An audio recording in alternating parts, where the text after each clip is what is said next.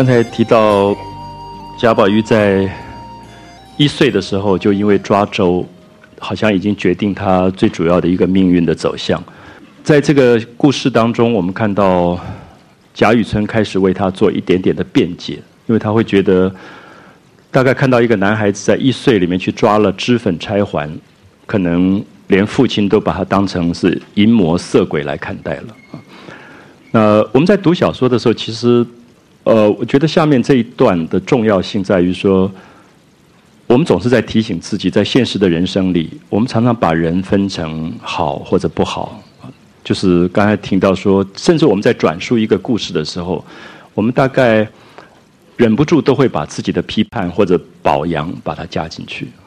那如何使自己像一面镜子，这么清澄干净的去呈现一个现象，大概是非常非常难啊。所以每次读到这一段，大概都会有一个感觉，这个感觉是说，当贾宝玉做了这样一个行为之后，啊，一般人都觉得他大概是淫魔色鬼，连他的爸爸都这样看待。那么贾雨村下面讲的这这些话，大概就变成对于儒家的一种善恶是非的价值观，提出了一个蛮不同的一个看法。他就讲到说，人世间大概有两种人，一种是应运而生的，应运而生是说在。太平治世的时候，我们小时候在读过这些人物是尧舜禹汤周邵文武这些人物啊，所以当大家看到这些名字的时候，其实我们很熟。有没有发现这些名字都是在儒家的道统里一再被宣扬的人物？尧舜，其实尧舜现在在历史上连考证其实都很难考证啊，就是是不是真的有存在过一个叫做禅让政治，把他的。位置不做就让给另外一个人啊！我们今天也很很难想象嘛，对不对？竞选都要打破头的，还有禅让这种事情嘛？那尧让舜，舜让禹的这个故事，好像变成一个伟大的道统里面的理想，或者是一个虚拟出来的一个梦想的东西。尧舜禹，夏禹王、商汤、周文王、周武王、周公、少公，都是辅佐周朝的这些大臣。你会看到这个名字一直是一个道统，记不记得以前这样接接接接到最后就是孙中山这样子接下来了？那我就觉得这个道统其实是我自己在读书的时候，我都感觉到这个道统会压得你喘不过气来，因为会觉得所有的教育里就是觉得你应该要往这边走。可是你又感觉，如果这是一个宿命，如果我不是这个道统里的这样的一个圣人的话，我到底应该往哪里走？好，所以当这个人物被分成这两种的时候，我们看到尧舜禹汤文武周邵孔孟，就是孔子孟子，然后董，啊，董仲舒，汉朝的董仲舒写《春秋繁露》的，独尊儒术的董仲舒，又是一个重要的一个思想的传承者。然后就你看到乱世都没有人，董仲舒之后几乎是空的，因为是三国、魏晋南北朝就没有，然后一直到。唐代出来韩愈，不是说文起八代之衰吗？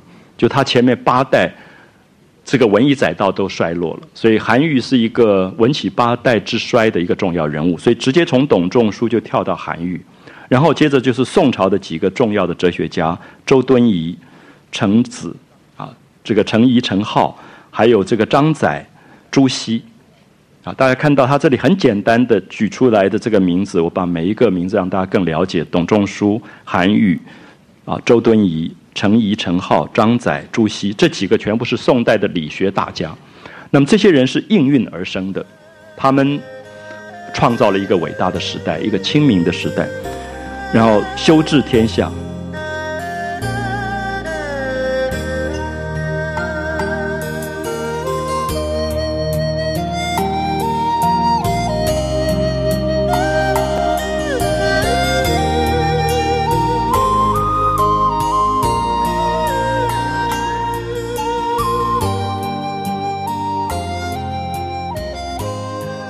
下面你看他举出另外一些人，共工，共工就是记不记得刚才讲说那个打仗然后把天柱撞断的那个惹祸的那个人，发动战争的共工、桀、夏桀、商纣、秦始皇、王莽、曹操、桓温、安禄山、秦桧，你可以看到这些都是坏人，啊，就是我们所说的这个坏人。可是，其实我们在这里读到这些东西的时候，你会看到儒家的文化其实习惯于把人分成善恶两种。而且这善恶变成几乎是变成定规的东西，而没有任何转还余地的时候，人性中间一大段黑跟白中间的灰色地带就被忽略掉了。所以我们一直习惯在看戏的时候，这是好人还是坏人？或者我们看电影里面也到现在还习惯说好人坏人。我们一打开电视看到的八卦新闻，我们说这是好人还是坏人？那这个人应该是坏人，可第二天忽然不是他，所以他又是好人。所以你就觉得一直在下判断。当你一直在下判断的时候，其实我们没有办法真正对人性的本质做比较深的了解。那当然，其实西方也有这样的问题啊。可是，在启蒙运动的时候，他们提出了很多人性中间的中间地带，就是在善跟恶之间，人的游离的这种状况。他对善的向往，以及对恶的沉沦的这边的吸吸引力，其实是两个两个力量一起在走的。所以在教育当中，这个人性的游离，当被他考证出来以后，人性的讨论就比较多面性。所以文学就扮演了很重要的角色，因为文学里的人从来不一不是。绝对的好或绝对的坏，绝对好跟绝对坏都很难成为文学，啊，都很难成为文学。所以这个时候我们就看到他讲的这些都是所谓应劫而生，是坏人。然后他又特别补助说：“大恶者扰乱天下。”然后清明灵秀，天地之正气，仁者所秉。然后他就开始讲到一个东西叫做气，这个气就是天地之间有一种气啊。我们如果用文天祥的正气格来讲，说天地有正气，杂然复流行，就是天地之间有一种气，这个气可以赋予在禀赋在每一个人不同的人身上。那如果正气禀赋在你的身上，你就可能是尧舜禹汤文武周公；那如果是那个恶的浊气禀赋在你身上，你就可能是共工桀纣，好像变成很宿命啊，变成很非常宿命。所以这个作者非常奇特的就造出了一个他的。人性价值的观点，他认为，现在当今运龙作勇之潮，就是时代很好的啊，很好的时代。这个运很隆、很兴隆的时代，作是福气的意思啊，福气很长久的时代，运龙作勇之朝，太平无为之事。所以他说：“清明灵秀之气所秉者，上至朝廷，下至草野，比比皆是。”就是。整个的这个城市当中都是清明灵秀之气所以看到的人所形成出来的善良或者温和的东西，都是这个清明灵秀之气所秉者。可是他又提到说，这个清明灵秀之秀气，剩下来的秀气啊，比如说我们说高雄都是秀，都是这个好的气啊，没有什么空气污染，没有什么这个水的不好的东西，也没有登革热，所以一片都是秀气。所以这个清明之气多出来的怎么办？漫无所归，他讲说漫无所归，所随为甘露为和风，恰然开及四海。啊，就是开始遍布在四处，比残忍拐僻的邪气。啊，注意他讲的正气跟邪气，就变成两种在宇宙之间酝酿的两种力量，而这个东西其实有一点像，呃，我不知道大家去巴厘岛有没有发现，巴厘岛他们的信仰的小乘佛教。里面夹杂着一点点原始印度教的思想，他对于善跟恶是两个力量，他不认为只有善是好的力量，恶就是坏的力量，就善跟恶是两个名称，这两个名称并没有绝对的好跟不好，而是两个互动的力量。就像我们在讲黑跟白是两种色彩，当我们说我们喜欢白，白到黑到那个黑其实是你加了主观意识的黑。黑本身是一个色彩，白也是一个色彩，它是一个客观的一个状态，而这两个东西的互动会构成一个力量出来。所以我们会发现很多的印度的原始宗教里面，他对善恶的这个讲法，跟我们过去理解的这个情况，就是邪不胜正。我们总是讲邪不胜正，可在现实里，你又觉得很奇怪，因为总是正不太出头，然后总是邪胜利了。可是你心里面相信的邪不胜正，跟这个现实的东西的差距，到底怎么去维持跟平衡的问题？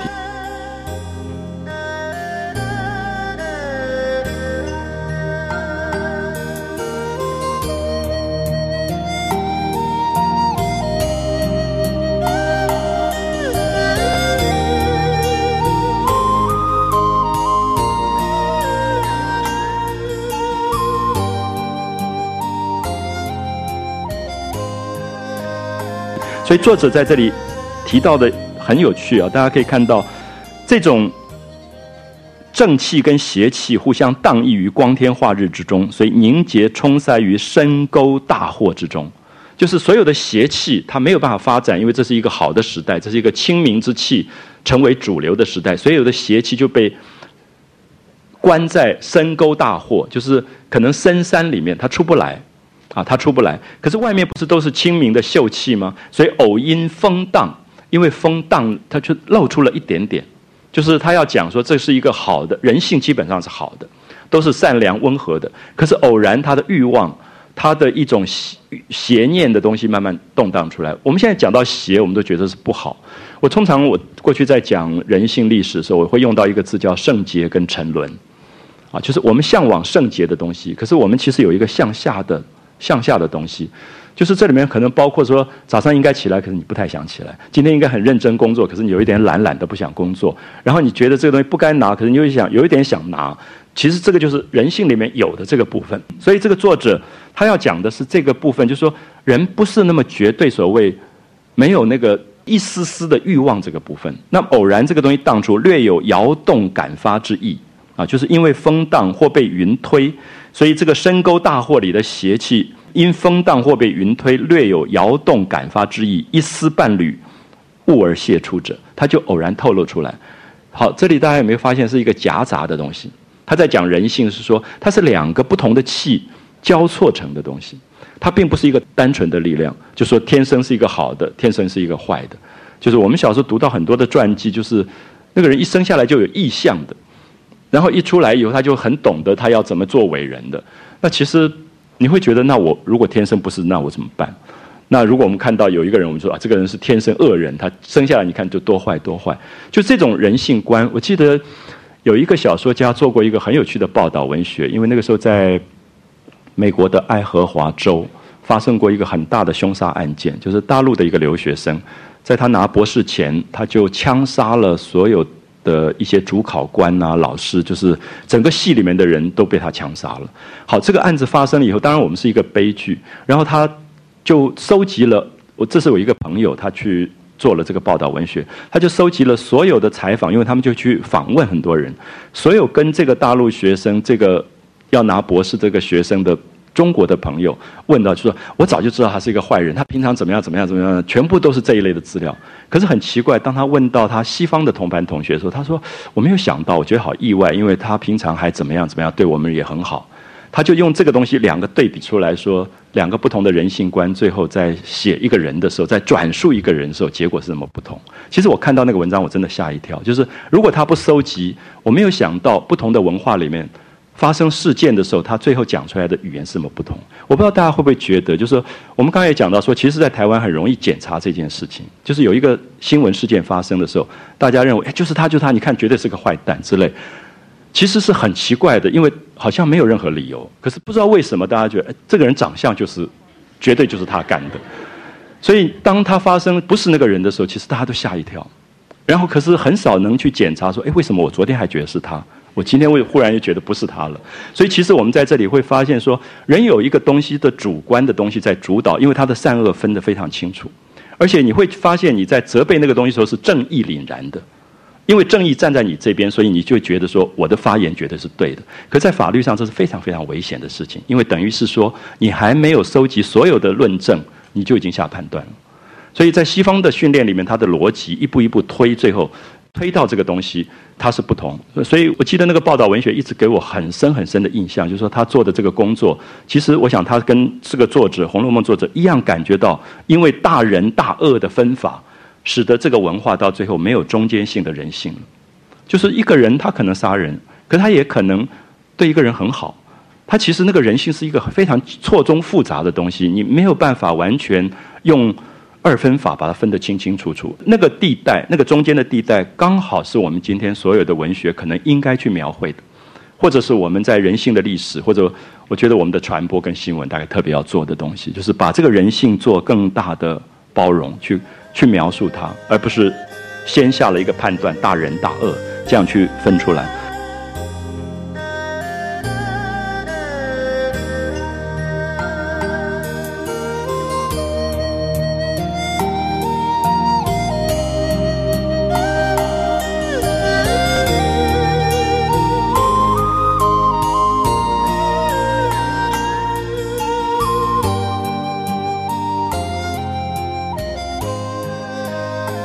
所以在这里我们就看到，他就在讲到说，这个灵秀之气刚好过来，这个邪气刚好透露出来，两个正跟邪的气交融在一起。看到下面说正不容邪，邪复度正，因为这是两个不同的气，有点像我有时候在坐在我自己家门口看着那个河水，涨潮的时候，蓝色的海水会带进来，然后跟黄色的河水就交错，大概长达三四个小时，你会看到两个水之中它是不交融，可它会一一丝一缕的交错，一丝一缕，经过很长时间，慢慢这个东西会融在一起。可是海水的蓝跟河水的黄会一直交错，一直交错。那么他在这里也在讲这个正跟邪之间的关系，就也就是我们自己每一个人身上都具备的正跟邪，或者善跟恶、是跟非这两种力量，其实是在纠缠的啊，是在有一个拉扯的这个关系。所以他就说，好像风水雷雷电，地中既不能消，又不能让，所以最后这两种力量必团集，先发后使尽，所以他们就会开始冲突。开始产生冲突，冲突或者融合，一定是产生这两个东西。所以我们在一个人身上，尤其在一个正在成长的青年人身上，你会看到他有矛盾跟挣扎，是因为他本能的官能的欲望，跟他教养里的一种向往的人性，他一定是矛盾跟冲突的。如果说我们说啊，天生就很乖，他从来没有过欲望，其实也很麻烦呢。我常常跟父母讲说：“哎呦，他跟我说这个孩子好麻烦哦，你看才十二三岁，他就开始会跟我说他喜欢班上哪一个女孩子。”我说：“哎，他不喜欢也很麻烦哦。”那其实本来就是这样，因为他是本能。可是问题，这个本能怎么去疏导？怎么去带引他？而且很好玩，父母大概觉得十二三岁太早了。我有时候跟他们开玩笑说：“所有的父母，大概你到四十岁，他还觉得你太早。”在在某一部分，他是觉得说那个东西好像他就很意外，因为这是他的儿子，他觉得在他身上看到情欲这个东西，他觉得很奇怪。可当然他是自然的，因为十二三岁发育了，他本来就有这个这个部分。所以我们在这里看到作者其实用了一个非常现代的人性观，在讲这两个气。好，他这个东西男女偶秉此气而生者，其实这里的男女很可能是我们在座的每一个人，就是说所有。因为这样的两种力量而生下来的这个男女，他的上则不能成人人君子，下亦不能为大凶大恶。好，他已经开始颠覆了传统的讲法，就是人并不是人人君子，大凶大恶并不是只有两种。百分之九十九的人可能是在中间地带的，是在游离的，或者是说，我们都不知道说。哦，孙中山过去在我们的心目里的伟大性，然后他被阐述的状况，他最后要去追求宋庆龄的时候，他真的不要革命了，因为人家跟他讲说，呃，你这个时候你要革命，他说我那我不革命了，我要我要跟他结婚。可是你读到他传记里那些部分的时候，他非常人性的。可是我们所有的道统文章当中，这个部分都不见，因为伟人是不可以有私欲的。可是伟人所有去世以后，你都知道他有私生子了。生前你都不知道，所以你会会觉得其实很矛盾啊。这种矛盾就是说，这个道统文化使得人要去塑造出一个形象，而这个形象最后其实是假的，因为它很自然某一部分它不要提，它不能够提。那么，所以我想在这里你就很明显看到西方的近代的启蒙运动很重要的一点是说，让人回归到人的本质，人应该像人，人应该有更自在的人的这个状况，而不是一个虚伪的、虚假的一个假象的东西。所以，他所有流露出来的本能或者欲望，如果流露出来，基本上就不是大凶大恶；如果不流露出来，是最危险的状况。啊，所以他说：上不能为人人君子，下不能为大凶大恶。其实已经批判了黑白的一刀为二的这个二分法，而去找中间的这个人物。好，你看到他下面说，这些人他怎么样？他置之于万万人之中，聪明灵秀之气在万万人之上。智商很高，很聪明。你看贾宝玉就是，其实贾宝玉聪明的不得了。我们看到他爸爸要他背的四书五经，他永远背不出来。可是好奇怪，那个《西厢记》他倒背如流，就他喜欢的书，他就喜欢的不得了。所以我们也很难解释说，为什么这个小孩子这么奇怪。他爸爸更气他了，就是说考试做官的书你都不会，可是那些什么吟诗艳词他都会得很。可是其实他是真性情，因为他碰到那样的东西，他好像一下就懂了。他懂得那个那个部分，所以这里我们就看到宝玉跟贾政他的父亲刚好他们的倾向性是不同的，啊，刚好倾向性不，所以他对他父亲要他读的那些书，他一直在背叛，啊，一直在颠覆，所以他说这些人的聪明俊秀在万万之上，可是拐僻邪谬不近人情之态也在万万人之上。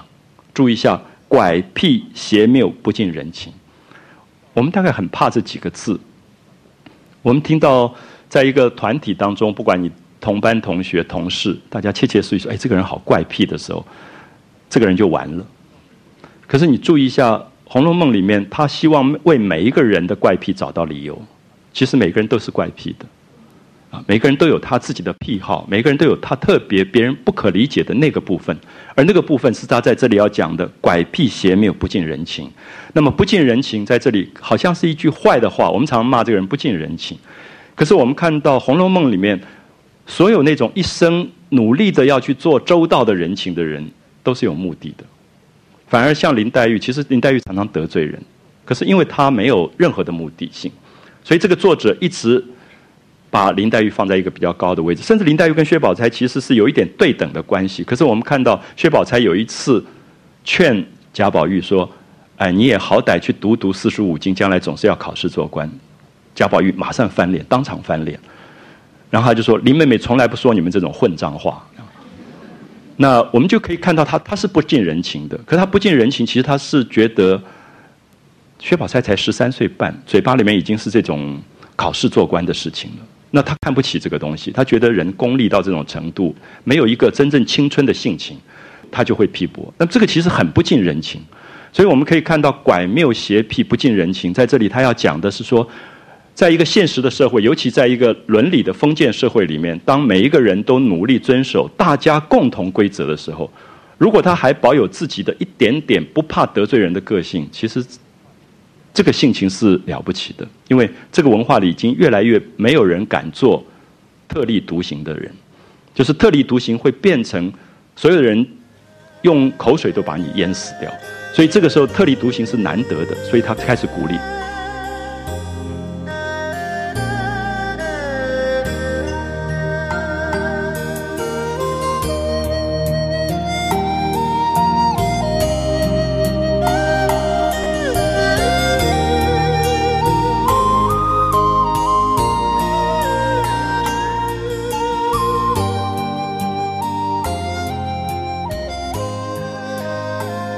其实讲到这里，大家可以看到，他要讲这些人啊，生在不同的阶级、不同的家族，会变成什么样的人？大家看这一段非常有趣。他说：“生于富贵公侯之家，则为情痴情种。”啊，富贵公侯之家不是讲宝玉吗？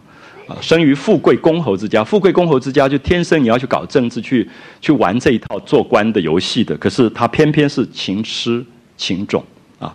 可是生于诗书清贫之族，则异人亦是高人啊，可能是一个文人，像韩愈啊、苏东坡这一类的人。纵再生于薄作寒门，我们刚刚讲“作”这个字是福气的意思，就福气很薄、很薄的福气。寒门断不能为走卒贱仆，甘遭庸人屈制驾驭，必为其忧名昌。其忧忧跟昌在古代都是演戏的戏子啊，这跟我们现在的。妓女这一类的意思不太一样，就是靠着卖艺才艺为生的这些人啊，包括古代的歌妓，他都要诗词唱诗词的，会作诗作词的。所以他在这里讲说，这一群人，因为他身上有人性的这个空间，所以他在现实的伦理社会里，他的地位很低，可是他有特别的身份。可是这样讲很不清楚，对不对？我们现在讲了这三种：生在富贵豪门，生在这个书香世家，生在这种。呃，穷人家的，呃，大家可能还是不知道是谁，所以下面这一段很重要，就是举例了。那这一段举例，很多人看《红楼梦》都是草草带过，因为看到啪一大串名字，好几行都是名字。那我希望我们今天花一点时间，把所有的人告诉大家，《红楼梦》为什么要讲这几个名字，而这些名字其实也就是，如果对作者来讲，就是转世投胎就变成了宝玉、黛玉这些人，就是他们是世世代代活在一个。为自己而活的世界里面的，我们看第一个许由，大家知道他的故事吗？尧舜时代，许由是一个隐居山林的高士，然后所有的人不是都要做官吗？那么包括禅让，其实都有一点让来让去，可是你大概也知道他们在让什么东西。然后许由就在那个河边，然后皇帝就去找他说：“听说你是天下的贤良之士，所以要请他来做官。”许攸听了以后吓死了，赶快趴下去用水一直洗耳朵，一直洗耳朵。我们看到许攸洗了那个耳朵，就所以在饮水洗耳变成了一个典故，就是说他觉得听到那个做官政治那个事情，听到都脏了，啊，他就一直洗他的耳朵。那么这个故事很好玩，民间后来就编出一个结尾，就是许攸在那边洗了耳朵，那个水就一直流流到下面，就有一个牛刚好喝了那个水就死掉了。就他们说。你看那个水多脏，光听过洗过那个耳朵的水，最后牛都死掉了。那么这里面其实我我读到这个故事，我觉得好玩荒谬，可是里面有一种悲痛，就是大概民间觉得政治真是恐怖，就是我们搞政治的人其实不晓得民间编出了这样的故事，在嘲讽政治，嘲讽到什么程度？就这些人要做官的人是到多么穷凶恶极的地步，然后让一般的人会用这样的故事去嘲讽他，就是连牛喝了那个水都会死的。啊，那那么毒的这种水，所以许由这个人就变成了上古时代一个，就是他要活出他自己。其实西方也有这样的人，大家记不记得那个 Diogenes？大家 Diogenes 在那个地方晒太阳，亚历山大去找他说：“听说你是一个贤良之士，我要请你来做官。”他就说：“皇帝，请你让开，不要挡住我的阳光。”，这是希腊哲学里面非常重要的一个人，就是这些人，他觉得生命里面。最重要的那个东西，自己要把握的东西，他不要出卖他自己最美好的生命，啊，所以许由这个人，他把他列在第一个。陶潜大家很知道吧？东晋的一个重要的文学家啊，可是是只是文学家吗？还是说他的生命里面有一些很特殊的东西？比如他留下非常重要的文章《归去来辞》，啊，田园将芜胡不归？他做官做的有一天，忽然告诉自己说，家里面家乡那块田已经都荒芜这么久了，没有人种了。我我怎么还不回去？大概那篇文章变成所有后来文人的一个警惕，就是如果你家里还有一片田可以去种，你为什么不回去？田园将芜胡不归？啊，你为什么不回去？那么陶渊明在那个乱世当中，对当时的政治上的这种腐败恶劣，他用了《归去来辞》做了一个提醒。可是陶渊明更重要的一篇文章是《桃花源记》。啊，《桃花源记》，大家记得那篇文章吗？晋朝的武陵太原中，武陵人在武陵这个地方有一个打鱼的人，然后有一天他去打鱼，打鱼忽然忘了路的远近，所以走迷路了，然后就忽逢桃花林，看到一片桃花开满了树林。一个打鱼的人平常大概也没有什么心思赏花，可是那天忽然觉得美的不得了，看到花掉下来，落英缤纷，芳草鲜美，然后就一直走进去，最后就发现。这条河流的底端，溪的底端有一个小洞，他就很好奇，他就扒开一些树叶就进了洞，然后发现里面很平旷，然后有很多人住在里面，然后这些人是秦朝躲避战争逃进去的人，所以这些人不知道汉魏，不知道以后面还有很多朝代，他们就坐在那边过过了一个非常美好的生活，所以桃花源变成了一个象征，就是一个不知道外面有战乱有。悲剧的一个时代的人住在里面，所以他就被招待在那边吃饭啊，然后他们杀鸡啊，然后招待他。最后走的时候就跟他说：“你出去千万不要告诉别人，发现了我们。”所以桃花源的人其实很怕被打扰的，因为他们是躲进来的，所以他们希望他们的生命不受干扰。然后这个渔人很坏，出来的时候就处处置之，每一个地方做记号，准备要带人去看这个东西，因为他也可以发一笔财啊。那么最后就再怎么找不到了。永远找不到这个地方。那么很多人听到了传说，就开始去找，可是都找不到，最后一一放弃，一一放弃。然后这个文章最后一个人记不记得南阳刘子骥？一个叫刘子骥的人是找这个桃花源，一生都在找桃花源，只有他相信还有桃花源，他就一直找，最后也没有找到，所以生病死掉了。所以后最后一句话：后虽无问津者，以后就没有人再去找桃花源的这条路。津就是渡船头，后虽无问津者。这篇文章一直保留在一个古典的文学里，变成这么重要的东西，其实好像是一个荒唐之言。可是，其实每次大概年龄越大，读这篇文章越心痛。其实他在讲，人不相信桃花源是最大的悲剧了。就你根本不相信这个世界上有这么好的地方。就最后一个是刘子骥，他还相信。可是后虽无问津者，就是当连找桃花源的人都没有了，那么这个世界上也真的就不会有桃花源这种净土。这种干净的地方都没有，所以陶渊明在这里，我们看到他代表了一个另外一种特殊的性情。他也没有做伟大的事情，他也不是大凶大恶，可他留下的东西是一个生命的风范。他提醒了一个时代里面人性到底应该怎么为自己活出一些东西来。那么诗写的极好，他后来归去来辞，就退隐了，然后回到他自己老家，采菊东篱下，悠然见南山。然后他告诉了最早告诉了整个文化里的人说，秋天开的菊花是不去跟春天跟夏天的花去争艳的。所以，菊花采菊东篱下，悠然见南山，是他标举出来，在所有的花都开完之后，你自己可以孤独的去开那一朵花，在天气已经凉了以后，你还愿意去开一朵花，就是秋天的菊花的意义。所以，陶潜、许由，我们看到一个接一个，他慢慢带出来的人，都不是这个文化里的所谓的大圣、大大人这种人，可是好像留在历史上，你也无法忘怀。那么，更明显的是第三个、第四个，啊，阮籍。嵇康。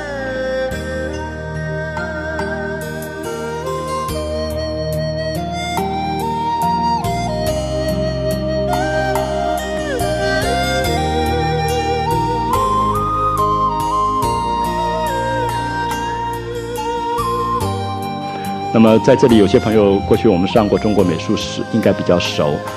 那么前些年在南京挖出来一个坟墓，里面有一个砖上刻的画，叫《竹林七贤图》啊，《竹林七贤》，就是在那个最乱世的时代当中，有七个人物住在竹林当中，谈诗唱歌，然后他们被人民喜欢，老百姓把他们的故事刻在很多的砖画墓葬当中，作为一种纪念。可是。我在这里想问啊，我想在座也很多，可能包括读中文专业的朋友，阮籍到底留下了什么东西？其实我们脑海里有时候会有一点空白。就如果你觉得他是一个文化里了不起的人，那他创造了什么？有没有一句诗是阮籍的你记得的？或者有没有一些阮籍做的什么文化上重要的事情？其实好像有一点模糊，对不对？不是很清楚。可是阮籍的有趣是，阮籍留下来很多的东西是故事。他有好几个故事，我跟大家提一下。他喜欢笑，口字边一个严肃的肃，不是歌哦，笑就大概大叫。说他没事的时候郁闷，他就会跑到山里这样笑，然后那个声音连绵不断出去，山鸣谷应，然后很多人就会常常跑到山里去等他笑。好像有一点疯疯癫癫的，就是大叫这样。可是好像每个人在他的叫声里感觉到一种某一种忧郁一扫而空的那种那种感觉。那这是他的故事，这么小的一个故事，可是这是阮籍的故事。还有一个奇怪的故事是，早上起来他就找一条路走，啊，可能去爬柴山吧。走走走到没有路可走，他就坐下来大哭，我们叫做穷途而哭。这个典故是讲阮籍，又是一个小故事。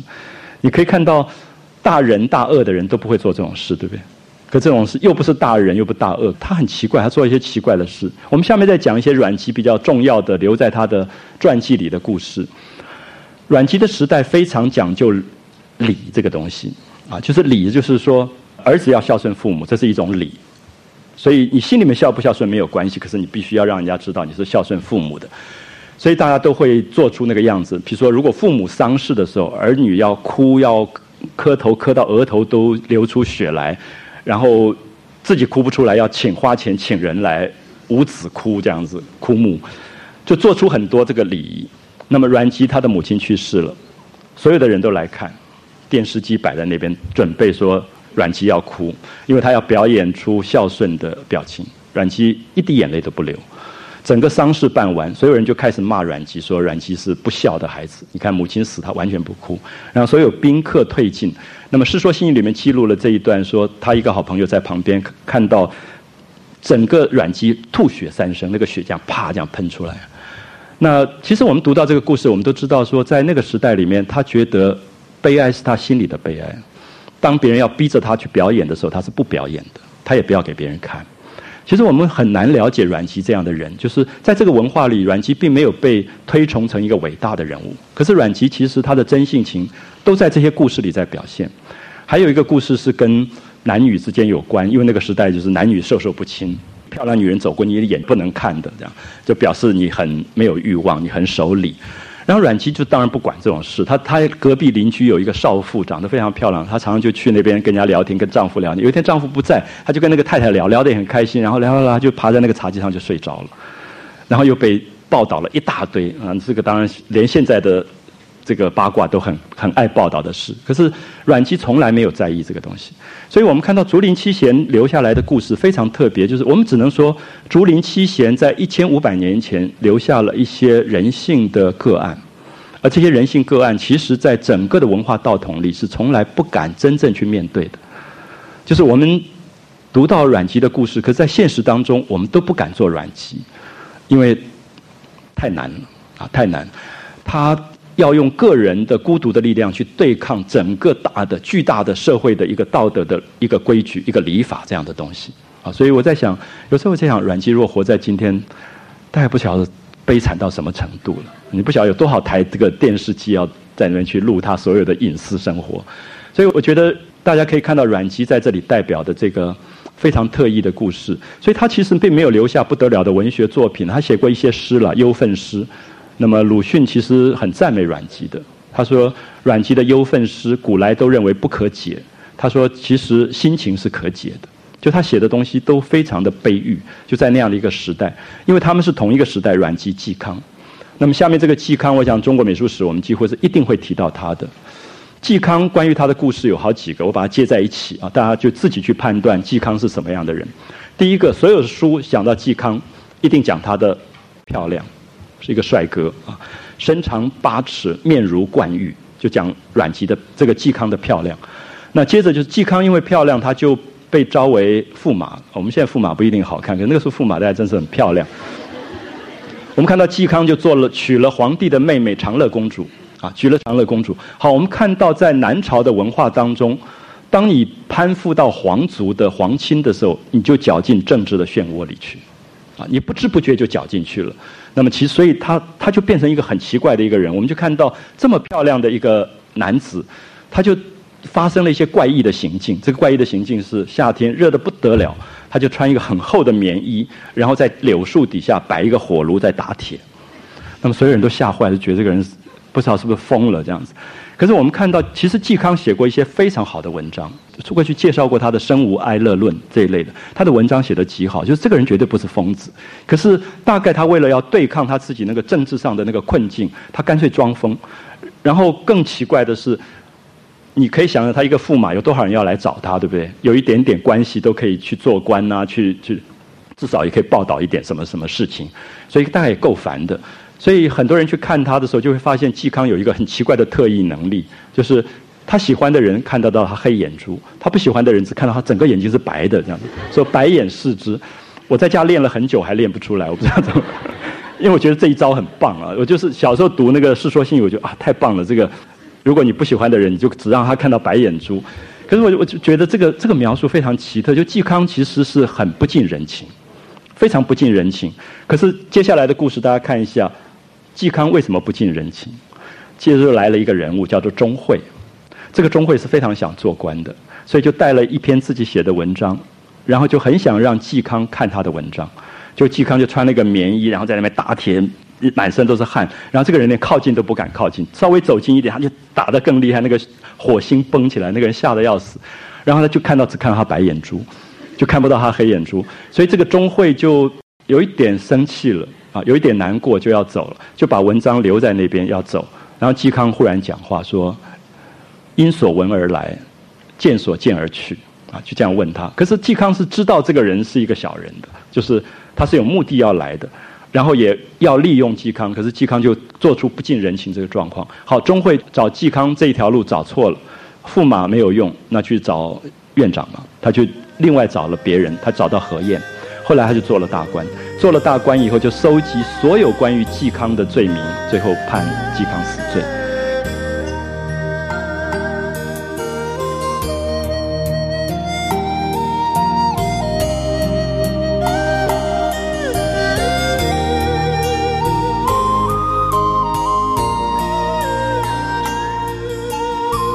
嵇康的死罪。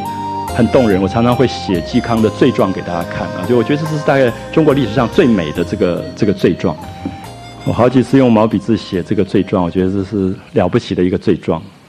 那么这个罪状是他上刑场的原因，四十岁被砍头是因为这个罪罪名，上不成天子啊，总统来了他也不怎么甩他的，下不是王侯，从来也不把这些当官的有权势的人看在眼里。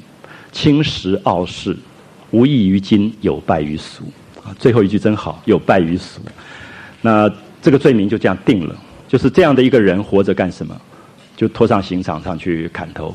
那么他有一个朋友，就是竹林七贤里面很重要一个人叫向秀。向秀大概是竹林七贤里面唯一活得比较老的，在晚年的时候写了非常美的一篇文章，叫《思旧赋》，怀念他当年的这些老朋友，因为这老朋友都死掉了。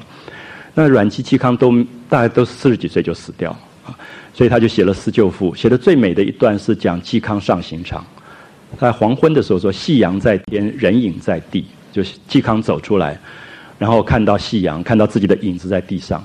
然后嵇康是中国最有名的一个音乐家。我们现在讲中国历史上最好的一个一首音乐叫《广陵散》，是他写的。所以当时有三千太学生赶到刑场，大概是音乐系的吧，就求他传《广陵散》，就是把《广陵散》交给他们。就嵇康就看了他们以后，就哈哈大笑，然后就说《广陵散》从此绝矣。所以《广陵散》中国人再也听不到了，然后趴下去就砍头走掉。那么这是嵇康的一个美学，就是嵇康最后留下来的，也是他自己生命里面的一种。他的坚持，那我们也不知道他坚持什么，他只是坚持他不要跟这些小人为伍吧，啊，只是坚持他自己就是青眼白眼，那么坚持着夏天穿着棉袍在柳树底下打铁。我们可以看到乖谬的个性，不近人情的个性。可是其实很奇怪，就是一个社会如果没有给这样特立独行的人一个空间，这个文化大概就。越来越会走到堕落这条路上去，所以其实这个作者《红楼梦》的作者非常有感而发，在列这些名字。他其实让我们再一次回顾这一部历史当中所有走向悲剧刑场的这一些人，其实他们心里面的那个孤独是在完成他们自己。可是这种完成自己是这么困难的。那么这个时候，我们再去读《红楼梦》，看到。贾宝玉其实是这样的人，他也不过就是对抗他父亲一直要他做官这件事情而已。可是，在那个家族里变成了一个孽障，因为这样的家庭不能容忍一个孩子走别的路，啊，走别的路，他是势必要读四书五经，就是考试做官这一条路。所以我们就可以看到，作者其实在这里留下了一个人性观点。这个人性观点，从现代的角度来看，许由、陶潜、阮籍、嵇康，其实他们变成了一种人格上的美学。啊，人格上的美学，他们用个人非常悲剧的生命在对抗一个巨大的时代的压力或者社会的压力。好，下面我们看到竹林七贤的第三个人物出场，就是刘伶。他更没有做什么事了，这个人就是整天喝酒，喝酒就是根本就是一个酒徒而已啊。呃，他喝酒喝到他太太就要跟他离婚了，说实在受不了了，你每天喝酒，然后他就说。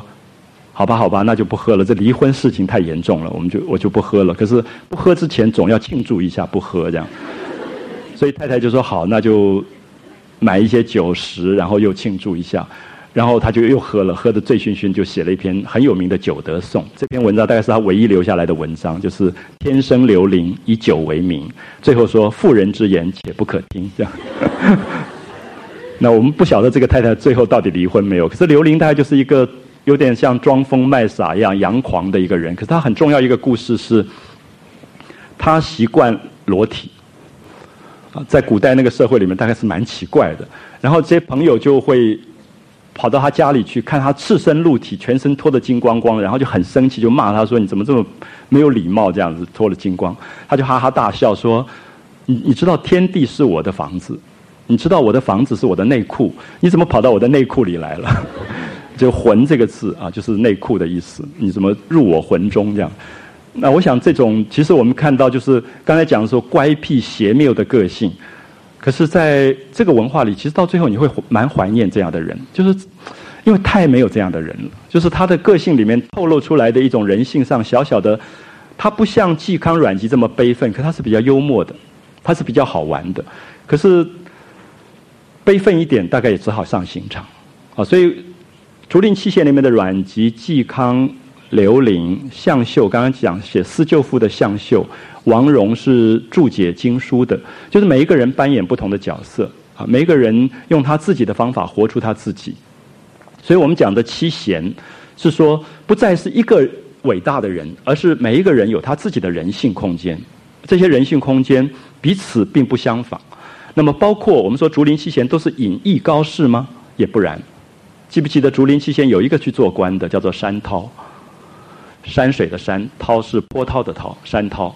他的号叫山巨源，大家可以回去找一下。嵇康有一个《冀中散集》，嵇康也做过官的，他做过一个中散的小官，他留下一本集子叫《冀中散集》，它里面有一篇很重要的一一个文章，是他的一封信，就是与山巨源绝交信。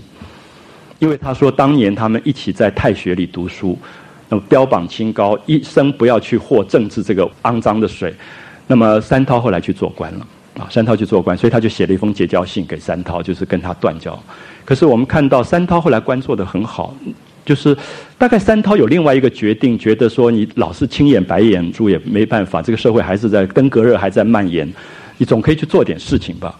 我其实读到最感动的一段是嵇康后来上刑场死掉的时候，他的儿女一对儿女抱着他的腿哭，就不晓得将来无依无靠。他当时讲了一句话，他说：“三涛会把你们养大，你不要怕。”后来三涛就把这一对孩子带大，所以竹林七贤中间有一些很特殊的关系，就是他们各自的性情、生命的情操都不太一样，可他们彼此知道这七个人当中各自怎么去完成他自己。啊，除了那个比较小的阮咸，比较没有生命的表现以外，其他都很完整，就是每一个人生命自我的表现都非常完整。啊，所以我想，这个《红楼梦》的作者在这里列出这些名字，其实是非常明显的。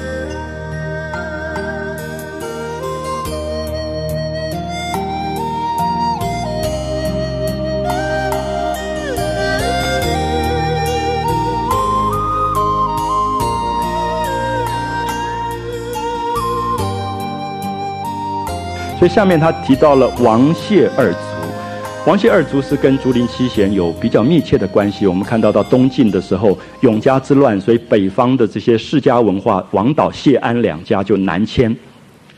然后王导、谢安两家在江南建立起他们文化的一个品格。那这里边包括王羲之、王献之、王徽之、王敏之，就是在一个落难的时代、一个战乱的时代当中，如何保有自己文人的品格。所以王羲之最后也是在山水里潇洒度日，写非常漂亮的书法，书读得非常好。可是也不那么积极于名利去做官。他最有名的反而是《兰亭序》，写了《兰亭序》，怎么样子去活出自己生命的真正的性情出来？呃，关于王羲之的故事也很多，大家可能最熟悉的是有一个成语叫做“东床快婿”，就是讲王羲之。当时有一个有钱的人叫西涧，一个大官。要为他的女儿找女婿，所以很多人就简直是高兴的不得了，说如果被选上，那还得了？这样子，这个人家财万贯，所以每个人都努力地跑去。只有王羲之跑去了以后，天气很热，他就把衣服解开，袒腹东床，然后就在东边的那个湖床上谈笑自若。那所有的人都紧张的不得了，说这个人真没有礼貌，一定不会被选上。就西涧就选了他做女婿。我们现在叫做东床快婿，讲的就这个事情，就坦腹东床，东床快婿，都是在讲王羲之。就说其实人在虚伪作假的时候，流露出来的真性情是非常非常难得的。所以王谢二族也在讲说，在战乱的年代当中，能够保有人的品性，啊，人的品性，像王导。在《世说新语》里面记录到，王导是后来做到大宰相这样的一个身份。可是永嘉之乱，他们逃难，别人就说：“你逃难的时候，你家里面这么多的珍宝，你到底带了什么？”他就哈哈笑，他就从袖子拿出来是一卷书法，就是中游的宣誓帖。就是他最得意，就是告诉他的子孙说：“我逃难的时候什么都忘了拿，我就拿了一卷书法就走，觉得书法好珍贵。”所以后来这个家族出了这么多的大书法家。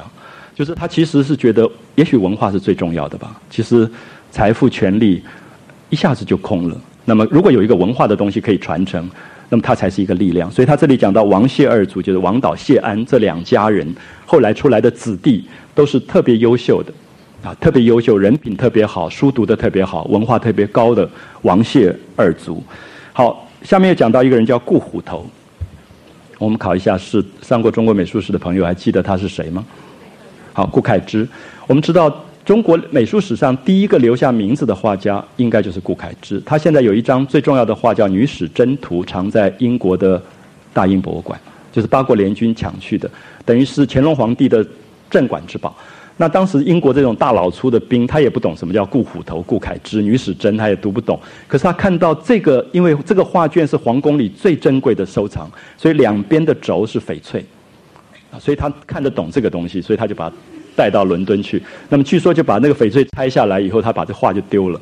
后来被一个汉学家发现，所以现在这个女史箴图保留在大英博物馆，就是中国绘画最早的一张作品。可现在大概断定可能是唐代的摹本，还不是顾恺之真正的原件。那顾恺之是一个大画家，在他的故事里面，一般人说他画绝，那画是一代最好，叫画绝一绝，才绝啊。就是才华非常非常的高，画觉才绝。可第三个叫痴绝，所以顾恺之是第一个在美术史上标出了“痴绝”这个字的。所谓的痴绝，就是我们刚刚一直提到说情痴情种。人在你的生命里面有一个你自己所爱好的东西，你会发呆的，你会完全忘掉了所有现实的利益，忘掉现实里的功利的关系，而你会专注于那里的那个东西叫痴。啊，一个科学家的成功，一个艺术家的成功，都因为有这个痴，甚至一个人的感情上都因为那个痴、那个执着，那个东西才会出现，啊，而不是随意的放弃的东西。所以，画觉、才觉、痴觉讲的三绝是讲顾恺之。所以，顾恺之等于当时一个重要的大画家，他画了《女史箴图》，他也画了另外一个非常重要的画，叫做《洛神赋》。就是当时的曹植跟他的嫂嫂珍妃的一段故事，他画成了非常美的一个画卷《洛神赋》。可现在《洛神赋》也不在人间，现在全世界有四十五种不同的《洛神赋》摹本，就是大家临摹的《洛神赋》，在美国、在日本的大阪博物馆都有。可是原件已经不见了啊，已经不见。所以你可以看到，《红楼梦》的作者列出来的人物是为自己活出真性情的人物。也许在古代的社会里，作为一个画画的人，其实就是其忧明昌。根本没有很高的社会地位，可是他完成了他自己，啊，他为他自己完成。所以在封建时代，在清代的乾隆年间，这个作者竟然为所有这些在社会的地位上不高的人物，说出了他们生命里面应该要活的东西。其实我们今天还觉得，一个孩子如果要走艺术这条路，大家都很辛苦，父母总觉得走这条路，你将来怎么活下去？那古代的封建社会更是如此。可是这本书很明显的。为所有的活出自己的人列出了一个榜样，就是这些人也许很辛苦，可在历史上他们一一的把他自己的生命的极限活出来。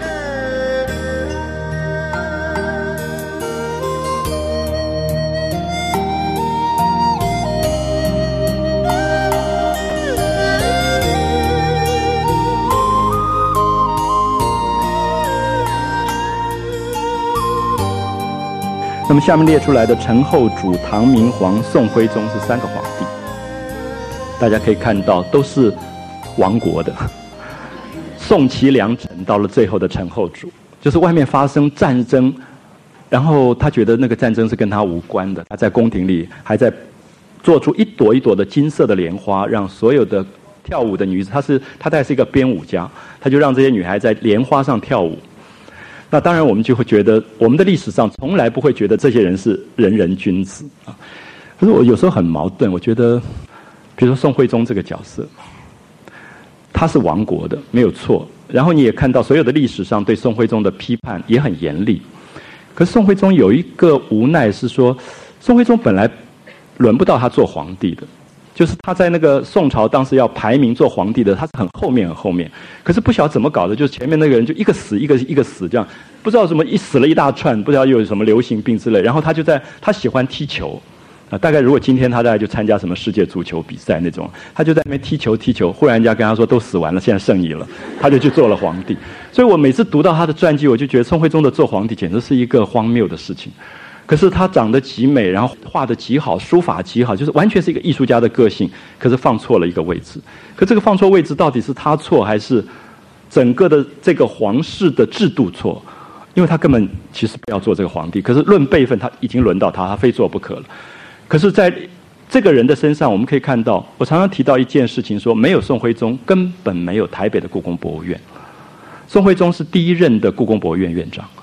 他第一个，他作为皇帝来讲，他第一个把所有的皇家的收藏开始做目录，编目录就《宣和画谱》《宣和书谱》这两本书现在还找得到的，就他编出目录，然后做整理，上面盖章，整理出一套东西，然后传言给一代一代的皇帝留下去。所以其实他在文化上的贡献是非常惊人的。我们注意，这是在一千年前，罗浮宫跟大英博物馆的出现都在十八世纪初期。就一七八九年法国大革命之后，到一七九三年罗浮宫才变成公众博物馆。好，我们可以看到宋徽宗很早，他其实有一个艺术收藏的这个观念，而且他也办了艺术大学，就是把艺术放在翰林院，他自己带领天水画院做很多的摹本，去鼓励绘画这个东西。所以我们就很难解释说宋徽宗到底应该怎么看。刚才讲说他不是大人，可是他也不是大恶，可是因为亡国这件事情，他在政治上是被批判的，啊，被批判，所以他的艺术连带的也受到很大的批判。所以我跟很多朋友提过说。我小时候其实看到瘦金体，觉得好着迷，就那个字真漂亮，我就写。可是我父亲抵死不让我写瘦金体，然后他也说不出原因。有一天我实在很生气了，我就斗胆问说：“爸爸，你为什么不让我写瘦金体？”他说：“那是亡国的字。”那后来我想，亡国也轮不到我亡国。其实我们这看到这里面，其实有很多很有趣的观念，就是刚才提到说。我们所受到的影响，在身上的东西，在分善恶这个东西，已经影响到整个在美学审美上、人格审美上的东西。所以，曹雪芹有意的把所有的这种备受争议的人物挑出来，我们看到这些人是在他所说的正邪两气之间诞生的。你都未必了解这样的人性观点对我们多么重要。那唐明皇也是，唐明皇其实是更明显的一个。交错的一个例子，因为我们知道历史上有开元之治这个之治的皇帝没有几个，就是能够把政治经济繁荣带到这么好的时代，他是开元之治，可是他又从最好到了最坏，就是安史之乱也是他发生的，所以我们在唐明皇身上看到很奇怪，就是他在五十岁以前是一个勤于政事、努力工作，然后把国家带到最富强、最好的状态的，可是好像五十岁的时候，我常常在想写这个。唐明皇的故事，我觉得他大概忽然觉得我这一辈子在干什么。然后他看到一个十六岁的美女杨玉环，他忽然疯了。他忽然在中年谈了一个惊人的恋爱，然后把国家都搞完蛋。那我们其实很难原谅他，因为那个战争真的是很多人妻离子散。可是你又会觉得说他真倒霉，他做了一个皇帝，他连恋爱都没有好好谈过。然后好像到五十岁，他忽然想起来说：“我为什么不好好谈一次恋爱？”所以我不知道大家了不了解，这个刚好是曹雪芹想要讲，就是他那个欲望的东西忽然跑出来了。他其实是要让自己，他自己颠覆了他自己的角色。啊，他本来是一个最富强的帝王，可是他自己颠覆了他的角色，他要去扮演另外一个角色了。那么他也觉得对他来讲不公平，好像他一生就在那边打卡上班，然后他为什么不可以去浪漫一下子？那么，所以你可以看到后来办梨园这样的国家的歌舞团，然后他自己打鼓，然后跟杨玉环去泡温泉。我就觉得，如果他不是皇帝，泡温泉真的也没什么不好，啊，去泡泡汤，然后去看看花，其实是很好的一个人生。可是很倒霉，他是皇帝。所以作者其实在这里有意把这些人列出来，让我们觉得这些人其实你可以从很多角度去看他的，啊，你可以看到他们留下来的东西是这么复杂的。那我们注意到像。白居易写的《长恨歌》，这里面这个唐明皇其实是一个非常有趣的情痴情种，对不对？会在七月七日长生殿，夜半无人私语时，会讲出在天愿作比翼鸟，在地愿为连理枝。那我们今天很难要求一个总统去讲这样的话，我们大概也觉得这个东西简直跟政治人物是不搭嘎的啊。可是，在《长恨歌》里，你忽然发现这个帝王原来他的心灵深处有一个这么大的深情的渴望。他到底要什么东西？其实，在那个诗句里面，变成一个非常迷人的一个一个传流啊！就是当今天所有的七巧节，这个中国东方的情人节里面要去做这样的纪念的时候，还是从联系到了他的这个记忆当中去。所以，我会觉得任何一个历史人物，今天如果我们用曹雪芹的讲法来讲，多角度的去看每一个人物，其实都是很多面的，它不是一个单面的一个状况。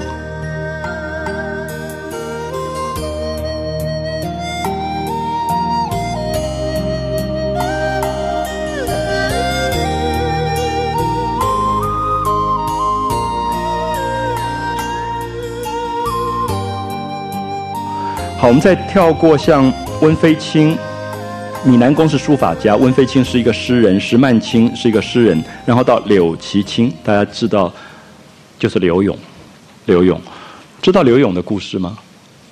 也知道他的诗词对不对？他大概是宋朝词流传最广的一个人。有一句话你读到会吓一跳，说凡有井水处，必歌柳词。只要有井水的地方的人都在唱刘勇的歌，所以我想他今天大概是周杰伦，就是他根本就是一个歌手，啊，就是一个大众歌手。他的歌是非常被欢迎、被流传的，所以他不是一个我们今天认为的古典文学的那个很小众的东西，他其实是大量流传的东西。然后这个人很有趣，就是他考试，就像我们说大比之年，他要考大专联考，他就没考取。啊，这种人可能就是诗词写得很好，可是考试要做文章，可能是要考国家政治体制啊什么，他不一定论文写得好，所以没有考取。他没有考取就算了，你再考就是了。可是刘勇就很不服气，他就写了一首词叫《贺冲天》，大家可以去找出来。我在我的一本书叫《今宵酒醒何处》里面。摘录了这首词，因为我记得我考大学的时候，我一直觉得我考不取，所以我那个时候好喜欢这首词。我想，如果考不取，我就赶快把它写出来贴在我墙上。我爸、老爸就不敢讲话。就那年考取了，所以没有什么机会。后来一直觉得很遗憾，就是这首词很有趣。他说：“黄金榜上偶失龙头望，就是黄金榜，就是那个放榜了，偶失龙头望。因为古代是皇帝在点谁取了谁取了，偶失龙头望，就说怎么这个皇帝没有点到我啊？黄金榜上偶失龙头望。”那如果偶失龙头望，就是落地了、落榜了。那落榜应该说自己没有用功，回去再用功。可他不是，他说明代战遗贤，这么好的时代，怎么会遗漏了我这么好的一个人？啊，明代战遗贤如何像？真不知狂荡。他最后想说，那我心里也很无助啊。那无助怎么办？那且任魏红衣翠，他就开始去。寻常巷陌去找那些跟他很好的那些唱他歌的歌妓，那些妓女，然后就跟他们在一起。然后他最后就喝了一点酒，他就告诉自己说：“我没有考取，没关系，为没有考取，没有做官，人把浮名换了浅斟低唱。我要把我一生的这个做官的名拿来换来跟你们一起喝酒跟唱歌啊！人把浮名换了浅斟低唱。那么这个啊，如果他是周杰伦，这个歌当然就大家都在唱，所有地方都在唱，唱唱到最后，皇帝也听到了。”那第二年他又去考了，就第二年考取了，就皇帝说何不去浅斟低唱，就把他又划掉，所以他又落地了。所以第二年他其实是考取，这个皇帝有一点小气。可是皇帝说你这么狂，你不是自己说要去人把浮名换来浅斟低唱，那何不去浅斟低唱，就把它划掉。所以我觉得这个故事很有趣。可是他第三年又去考，他就换了一个名字去考，考取了。所以他有个号叫柳三变。就第三次变了名字以后考取，然后他做了一个小小的官，叫屯田员外郎，也没有做的很大的官。他这个人也不是做官的料子。后来他还是跟这些歌妓啊什么混在一起，其实潦倒以终。最后死的时候是所有这些妓女跟歌手凑钱埋葬了他。这是刘勇一生的故事。可是宋朝有一个刘勇，你会觉得潇潇洒洒，他常常喝醉酒，然后就说：“今宵酒醒何处？我今天醒来会在哪里醒来？”啊，今宵酒醒何处？杨柳岸，晓风残月。那么词写的极好啊，非常美的一个。我一直认为说他真的就是一个大众歌手，所以可能会被某些古典文学列为什么不得了的古典文学。我反而把他东西当成很歌手的这种感觉，里面也充满了性情。你看到这个作者又把刘勇写进来了啊，所以从许由加下来，大家已经知道这本书要写什么东西了。就这本书所要触碰的人性。绝对不是尧舜禹汤的人性，所以你不是在读正气歌。有没有发现正气歌列出来的人是另外一类的人？啊，严将军头，啊，那个真是恐怖。我现在是觉得，我小时候父亲一罚我罚跪的时候就背正气歌这样子，然后你就觉得很恐怖，就是你所有的偶像是割头啊、吐舌头啊，所有这种悲惨的例子。所以那个时候偷偷读《红楼梦》的时候，我相我相信在找一些补偿。就是其实很清楚，在那个年龄知道说，我怎么可能是岳飞文天祥？那我每天回家我就很害怕，我妈妈说跪下来我帮你刺字这样，因为每那个时候每天在看这个精忠报国的故事，然后就觉得很害怕，觉得拿那么长一个针这样刺。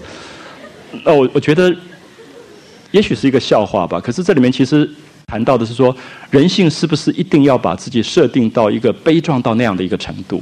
而那个悲壮，什么时代你才可以做那样悲壮的人？我希望我的时代是什么样的时代？我是颜真卿要去抛头颅，我是秋瑾要去用那样的方法去死亡。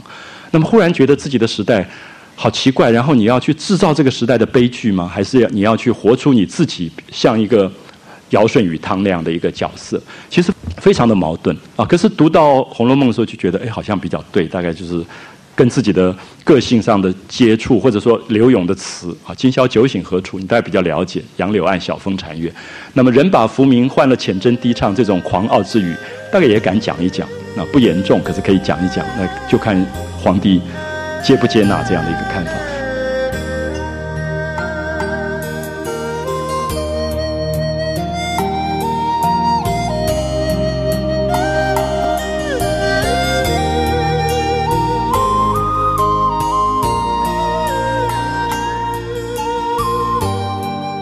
所以我觉得这些人其实，作者列出来是希望让大家知道，一部历史里还有一些人是真正活过的，是为他们自己活过的，不是为了活给别人看的。啊，我们有时候常常会问自己说，到底自己的一生有多少部分是活着给别人看的？是父母希望你这个样子，老师希望你这个样子，或者社会邻里大家都认为你应该是这个样子。有一个朋友，他是他凤山的眷区长大，然后从小他就是，他说不知道为什么，他他从记忆开始他就永远第一名，然后他就是永远这样子，然后到台大，然后出国留学，现在回来，有一天他坐在我家里，在那边掉泪说，他说我不知道为什么我一直要扮演这个角色。我跟他说你可以不扮演，可是他说我没有办法，因为好像所有人都认为你就是那个角色。那这个时候他的掉泪跟他讲出来的那句话，你忽然觉得里面有一个另外一个我，其实在呼唤他，啊，在呼唤他，就是。其实不是第一名好不好的问题，而是说那个东西不是他自己渴望跟追求，而是好像是所有人共同压迫到形成的那个东西。那么这个时候我们会看到《红楼梦》的作者希望能够把人的自我的真性情的东西一一的透露出来，让这个部分能够产生一点平衡啊，产生一点平衡。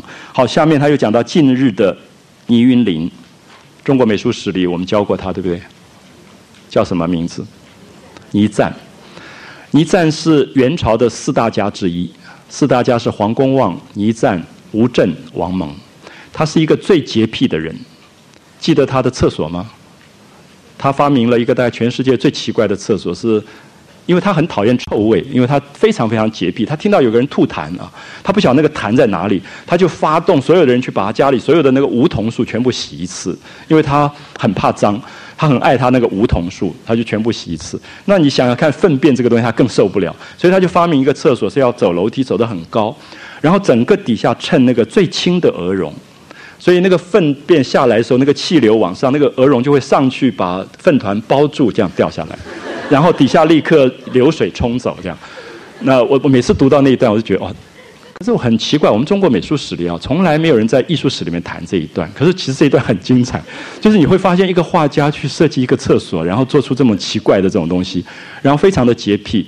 那大家到故宫博物院可以看一下他的作品，他最有名的作品《荣西斋》在台北故宫。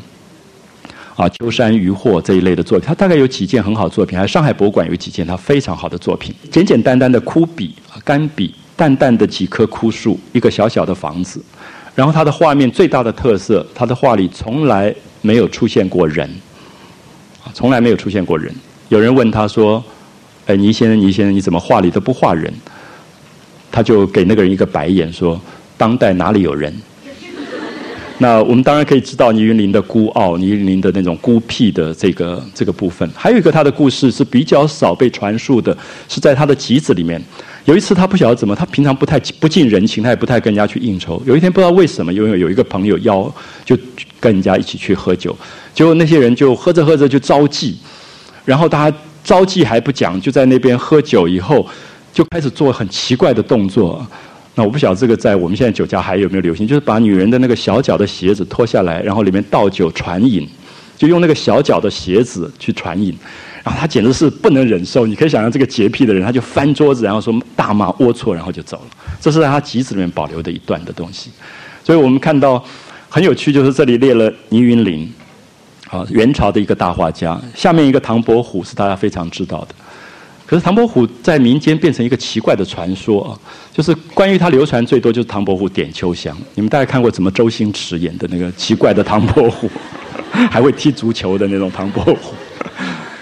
可是我觉得唐伯虎在江南，如果你去绍兴、去苏州，你会发现民间所有的戏曲小说里都在讲这个人。这个人有趣的一个故事，当然我们刚刚讲说，唐伯虎流传最广就是点秋香。秋香何许人也？就是一个丫头。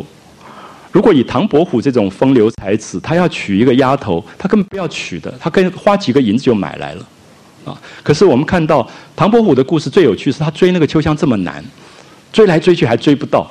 所以我不知道大家了不了解，在一个男性跟女性这么不平等的时代，一个跟阶级这么不平等的时代，唐伯虎完全用一个真正现代的追求女朋友的方法去追 追秋香，然后这个秋香也不觉得一定要嫁给他，还一直整他。那么，所以这个故事非常奇特，我们就看到唐伯虎在那个年代当当中，大概也是一个颠覆的人物。可是我找了一下传记，我觉得唐伯虎最好玩的一点是，唐伯虎真的是一个才子啊，那个诗写的真是好的不得了。然后他十九岁去考试，到南京去考大学联考，考到第二名，就是解元啊，解元。所以你将来如果有机会看唐伯虎的画，他常常上面就刻一方印，叫南京解元，这是他一生最得意的一件事情。可是这个人真是命好运不好。然后那一年南京的大考有人作弊，有人作弊，那个人被抓到，当然处死，很严重的这个刑罚。可是那一年所有考取的人全部不算，而且终身不得再考，所以他就完了，他十九岁就完了。所以我觉得唐伯虎他永远只有那一方印，就是他再也没有其他机会了。然后他就只好变成一个民间卖画、卖诗、卖书法的文人。潇洒倜傥，可是这里面其实他的叛逆也跟这里有关。我每次看到他五十岁写了一个很有名的诗，他说：“醉舞狂歌五十年。”就是五十岁生日的时候，他想这五十年到底在干什么？喝酒啊，醉舞狂歌，跳舞唱歌，醉舞狂歌五十年，花中行乐，月中眠，在花里面就睡着了啊，底月亮底下就睡着了，花中行乐，月中眠。慢劳海内传名字，就是大家都知道唐伯虎的名字。他说：“哎呀，真不好意思，劳驾你们在海内还传动我的名字。慢劳海内传名字，谁信腰间没酒钱？”他说：“你们大概不相信我这么有名的人，我要去喝一杯酒，这个口袋里连钱都没有啊！谁信腰间没酒钱？”那么这里面我们就可以看到唐伯虎。其实是一个非常有趣的一个人，就是他在整个的社会阶级里变成上不去也下不来，然后他就开始跟这些酒楼歌妓这些混在一起，然后画非常的好的画，写非常漂亮的这些诗句，然后变成一个我们可以说体制外人。好，现在点到一个重点，就是有没有发现《红楼梦》的作者在这里列出来，所有名单里的人全部是体制外人，他没有列体制内人。体制内人是什么？尧舜禹汤文武周公。他没有列这个，他觉得他大概一生不能、不可能做这个人。对他们来讲，那个太高了、太伟大。他宁愿做一个有真性情的人，啊，就是陶潜、许由、阮籍、嵇康、宋徽宗。不管生在什么样的环境，能够活出自己，作为帝王能活出自己，可能是加倍困难的。所以我们刚刚讲到唐明皇，其实从另外一个角度，也许你会很同情他，就是作为帝王还能够活出自己，其实是加倍困难。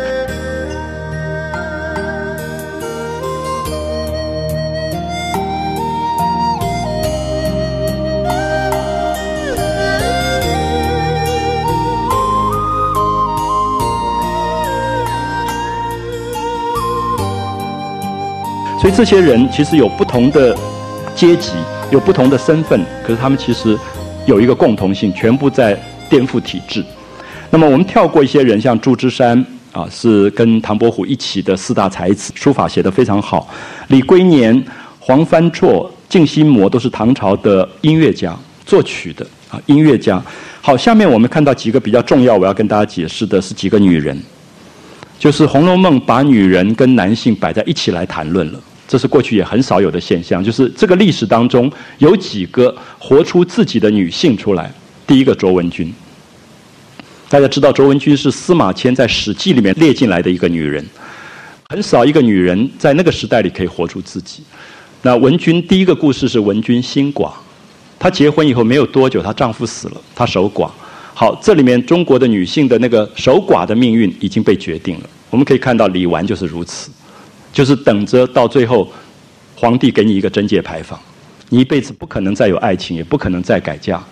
可是卓文君不是这样的一个人物，他不愿意受命运的安排。他的爸爸叫卓王孙，是一个四川有钱的一个人，所以就家里请了，为了大概附庸风雅，就请一个诗人到家里来住。这下不得了，来了一个司马相如。那司马相如长得很漂亮，有才华很高。那卓文君很年轻，刚刚守寡。那司马相如看这么漂亮，这样守寡好可惜，他就做了一首曲子叫《凤求凰》，啊，在现在凤兮凤兮求凰兮，中夜相从又有谁？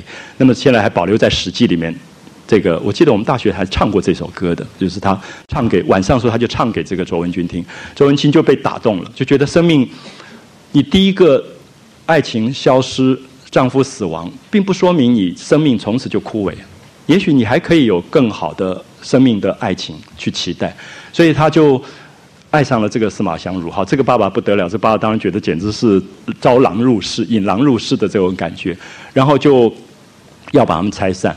然后他就是用完全用威迫的方法，就说如果你要跟司马相如在一起，我虽然家财万贯，我一毛钱都不给你，要逐出家门。好，这个当然就是权威的逼迫。我们看到卓文君就个性很强，但是四川的那个辣椒吃的很多，非常泼辣。然后跟他老爸讲说好，我就跟司马相如走。他就跟司马相如私奔了。可奔到哪里去？最有趣，他在爸爸门口就摆了一个酒摊卖酒。那《史记》里面读到这一段，你觉得最过瘾？就司马相如竟然穿了一个叫独比魂啊，就是钉子裤，然后就在那边卖酒，然后周文君也在卖酒。你看那个老爸大概最后被气死。所以读《史记》的时候，你会发现司马迁基本上喜欢这种人。司马迁喜欢荆轲，喜欢项羽，喜欢屈原，他喜欢有个性的人。那女子当中，他喜欢卓文君，他觉得卓文君敢做敢当，敢爱敢恨。当卓文君的故事在后面其实是悲剧。我们看到后来他们两个一起进长安。司马相如后来做大官了，因为他写了这个赋，受到赏识，汉武帝赏识，做了大官。那卓文君老了，然后司马相如爱上另外一个女子。卓文君写了非常美的一首诗，叫做《秋扇赋》，就是我当年是扇子，你一直拿在手中的，现在是秋天，扇子不用，扇子要收起来，叫《秋扇赋》。大概写出了最早一个女子被遗弃的那种哀伤。可是很多人会说，你看卓文君最后还不是很惨。可是我不晓得，我觉得如果真正爱过，大概也不觉得那么遗憾。啊，我觉得卓文君的故事在司马迁的史记里面，其实还是一个动人的女性，就是活出自己的女性。那我们今天因为时间的关系，可能结束在卓文君，可是绝不是鼓励大家私奔啊。那我们下一次会讲第三回、第四回。第三回、第四回是最重要的部分，是黛玉进贾府，啊，黛玉要进荣国府，还有黛玉跟宝玉要见面。啊，黛玉跟宝玉见面，黛玉跟宝玉见面，一见面，宝玉就说：“这个妹妹我是认得的，啊，我认得。”然后所有人都说：“你胡说。”可他很笃定的说：“这个妹妹我是见过的，我是认得的。”我想，我们就记得那个神话了，啊，就是回去想一下，你生命里面有没有一个人第一次见面你就觉得见过的？我想那个大概会使你生命整个像花在开一样的那种那种深情的这种感觉。